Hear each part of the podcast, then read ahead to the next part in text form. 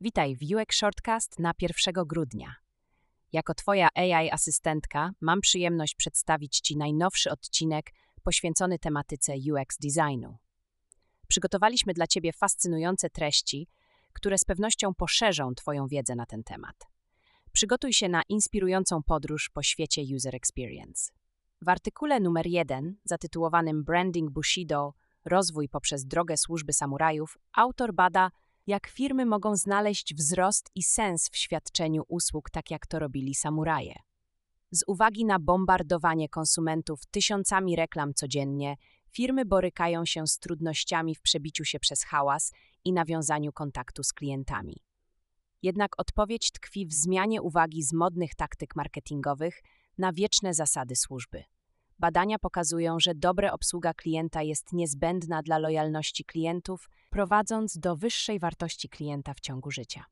Artykuł zagłębia się w osiem zasad Bushido, drogi, drogi służby samurajów i jak marki mogą je zastosować, aby przebić się przez hałas i tworzyć znaczące i zyskowne relacje z klientami. W artykule numer dwa, zatytułowanym Historie zwolnień projektantów, autor dzieli się osobistymi doświadczeniami i historiami innych projektantów, którzy zostali zwolnieni w branży technologicznej. Artykuł podkreśla poufność i brak przejrzystości wokół zwolnień, a także emocjonalny koszt, jaki ponoszą osoby. Autor przeprowadził badanie i stwierdził, że znaczna liczba zwolnionych projektantów wierzyła, że ich eliminacje były ukierunkowane i odwetowe. Artykuł omawia również to, jak bycie wysoko wydajnym nie gwarantuje zatrudnienia na stałe, oraz jak wypalenie zawodowe i konflikty z kierownictwem mogą prowadzić do zwolnień. Autor kwestionuje pojęcie nadmiernego zatrudniania jako przyczyny zwolnień i podkreśla znaczenie budowania kontaktów i przygotowania się na ewentualne zwolnienia.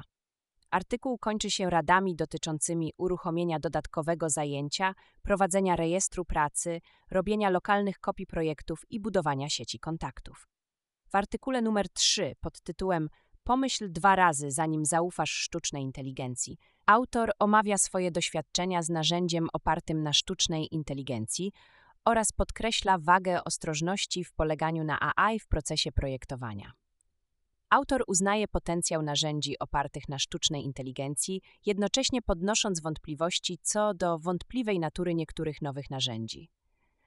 Autor skupia się szczególnie na narzędziu generującym persony, które obiecuje zrozumienie idealnego klienta bez przeprowadzania wywiadów. Autor krytykuje narzędzie za generowanie ogólnikowych i oczywistych wyników oraz za poleganie na zmyślonych przypuszczeniach.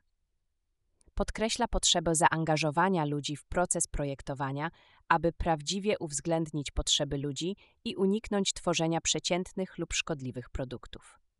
Artykuł kończy się wezwaniem do zrozumienia możliwości i ograniczeń narzędzi opartych na sztucznej inteligencji oraz korzystania z nich w celu wsparcia i wzbogacenia umiejętności związanych z doświadczeniem użytkownika, zamiast ich całkowitego zastąpienia. Dziękuję za wysłuchanie i zapraszam na kolejną dawkę wiedzy już jutro.